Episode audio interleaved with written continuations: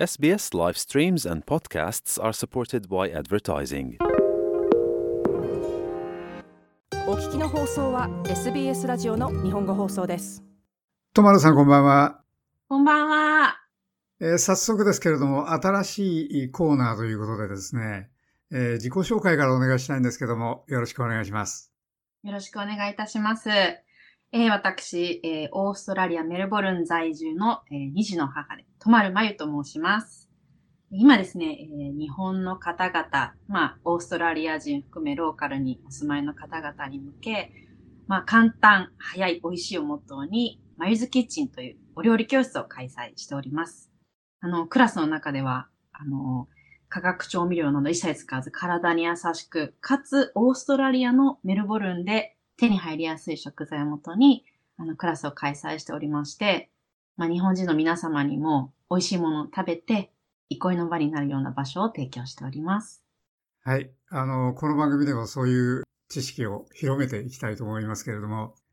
オーストラリアにいらっしゃった理由っていうのはどういう理由だったんでしょうかね？はい、えー2016年にですね、夫の仕事の駐在先がメルボルンになりまして、で、帯同をしてまいりました。まあ、その頃はまだ子供も2歳と4歳で小さかったんですけれども、まあ1年半という期間をメルボルンで楽しもうと思い、まあ、駐在としてあの家族で移住したんですけれども、まあそこからやはり子供の教育ですとか、メルボルンのあの住んでいらっしゃる人の、まあ、国民性だったりですとか、まあ、環境が本当に良くて、で、もうそこから永住したいなというふうに希望があり、まあ、3年前にこちらに永住目的で、あの、メルボルンに住んでおります。はい。で、えー今の生活は期待通りに進んでいらっしゃいますか？はい。まあ、ロックダウン、2年間のロックダウンというのは ちょっと、あの、私たちのね、予想していないことでしたけれども、まあ、日本に住んでいるときあの、東京がベースだったんですけれども、やはり、まあ、夫の仕事も忙しく、私もフルタイムでメディアで働いておりましたので、家族の時間というものが全く持てなかったんですね。で、こちらに来た、まあ理由の一つとしては、やはり家族の時間を大切にする。で、まあ生きるということを楽しもうということで移住したんですけれども、とても満足しています。やはりメルボルンの、まあ、生き方ですとか、まあ、生きる時の価値観ですね。価値観、毎日過ごす時の価値観というものが、他の方々とも同じような考え方が多くて、まあ、日本人だけでなくいろんな海外から移住されている方も多いので、あの、いろんな考えを持ちながら、一緒にそれぞれお互いが尊重して生きられるこの場所が、とても大好きで満足しております。はい。あの、ご近所にもオーストラリアあるいは日本から以外の方々っていらっしゃるんでしょうかね。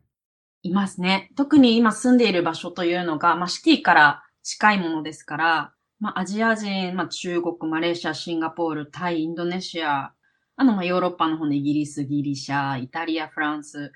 えー、あと、まあ、アメリカの方もいらっしゃいますし、本当にいろんな国の方々が、それぞれの国の文化と言語を大事にしながら、お互い尊重しながら住んでらして、実際子供の学校にも、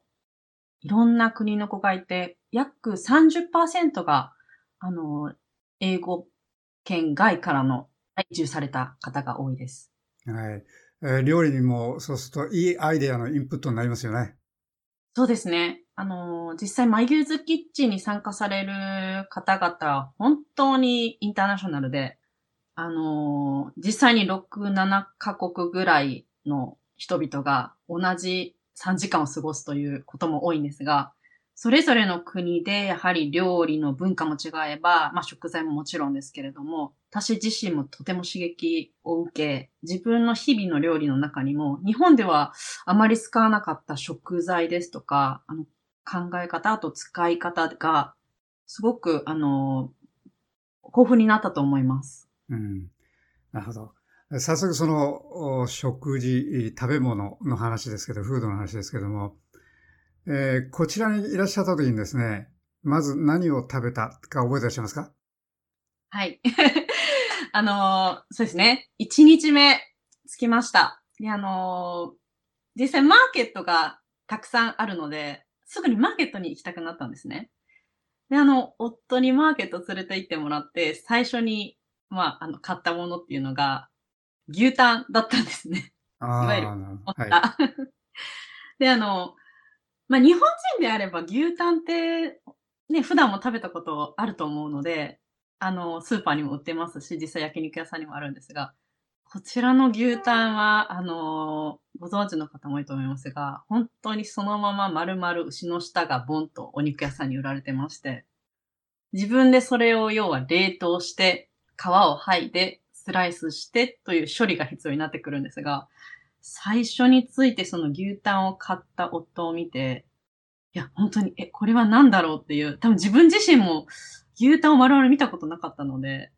ちょっとそれがすごく印象に残っています。うん。気持ち悪かったですか？そうですね。ちょっとグロテスクでありました。あの、言ってしまうと、その当時、その日に買ったのは1本だったんですけど、すっかり牛タンにはまってしまって、あの、我が家の冷蔵庫は5本ぐらい常に牛タンが冷凍されておりまして、冷凍庫をバッと開けると、まあ、いわゆる牛の舌がバーッと並んでいるんですね。それはまあ、あの、結構、あの、慣れるまでは少し気持ち悪かったです。それってオーストラリアの食べ物のイメージに入ってたんでしょうかね？いえ、想像していなかったです。実際、あの、その牛タンを知ってから調べたんですけれども、宮崎のあの牛タン有名ですよね、日本では。ええ。あれ、メイドインオーストラリアなんですよね。つまり、オーストラリアの牛肉を使っているのが宮崎では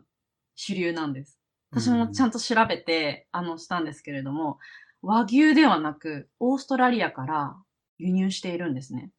うんだから、オーストラリアに来る前は、イメージはなかったんですけれども、まあ来てみて、あ、日本に売られている牛タンっていうのは確かに後でスーパーでパッケージ見てもオーストラリア産っていうのが多かったので、実は主流して、主流というか日本では普段から食べていたんだなということが後で分かりました。では、そのオーストラリアの食べ物っていうのはどんなものを最初オーストラリアにいらっしゃる前はイメージしてました？カンガルーのお肉です。ああ、なるほど。素晴らしいですね、それは。いや、もうあのー本当に恥ずかしながら、オーストラリアという国を、それまで行ったことがなかったので、本当に想像でしかなく、まあ、シドニーは結構こう自分の頭の中で、あ、こういう街なんだろうなってなったんですけど、ちょっとシドニー以外の場所、まあ、ちょっとメルボルン含め、もう少しこう、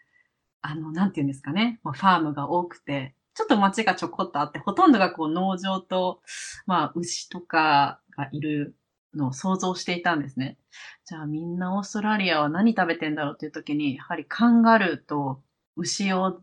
ずっと思っていたので、で、結構有名だったんで、カンガルーのお肉っていうのは日本でも当時、オーストラリア人はいつもカンガルーのお肉と、あと牛肉を食べているんだろうなっていうのをずっと思っていました。では、その最初にショックを受けたオーストラリアンフードっていうのは何でしょ最初にショックを受けたものはですね、エミューの卵を使ったティラミス。うああと、まあ、カンガルーのお肉も実際、あの、食べる機会があったので、まあ、それはでも自分が日本にいる時にすでに想像していたので、あ、スパイスをこうまぶして、あの、臭みを消して食べるんだなと思ったんですが、まず、エミューの卵を使ったティラミスと、あと、バーベキューを食べた時に、まあ、それはちょっととあるレストランなんですけれども、食べたんですね。バーベキューでホットドッグしていただいて、そのお肉がポッサムだったんです。はあはい。ショックでした。ちょっとあの、まあ、それまで何でも結構基本は美味しく食べられるので、あの、まあ、変な話、アリですとか、そういったものも全然食べたことも、まあ、食用で、食用のアリなので食べたこともあったんですけれども、さすがにちょっとあの、よく普段見ている公園のポッサムって言われたときは、えっと思いましたね。食べてしまったちょっと罪悪感と、いやー、ちょっと何とも言えない感情がこう、はい。うんレポートできなかったです。なるほど。はい。そう、食べたことありますか高尾さんは？いや、ありません、さすがに。あれはそのネズミの仲間だと思ってますんで。え、そうなんです。もう日本語で言うと、袋ネズミですからね。いやー、もうちょっとあれは本当ショックでしたね。えーあの、味自体は美味しいんですよ。もう、スパイス入っているので、あの、全くポス、まあ、ボッサムというか、何の臭みもなく、まあ、ホットドッグにしていただいたので、なんですけど、やはりこのお肉はっていうお話を聞いたときに、しかもちょっとその演出としてそのとあるレストランのその食べた場所の壁が、全部ポッサムの絵が描いてあったんですよ。では、専門店だったんですね。いや、もう本当にちょっと最後に多分その方々も何のお肉ですっていうふうに紹介されたので、多分それも全て演出のうちの一つだと思うんですけれども、なんか目の前にポッサムの絵を描かれたところで、ちょっとその肉を食べた時は、本当に、あの、ショックでした。はい、わかりました。ちょうど時間になったようですんで、この続きはまた次回にお願いします。どうもありがとうございました。はい、ありがとうございました。